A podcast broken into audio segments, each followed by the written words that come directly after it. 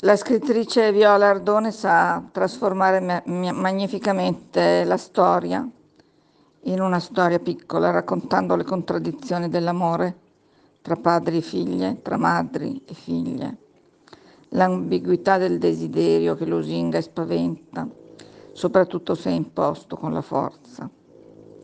La sua scrittura scandaglia la violenza dei ruoli sociali, che riguarda tutti, uomini compresi. Olivia Denaro è un personaggio indimenticabile, ancor di più quel suo padre silenzioso, che la lascia decidere con tutto lo smarrimento che dover decidere implica per lei. È una delle figure maschili più toccanti della recente narrativa italiana.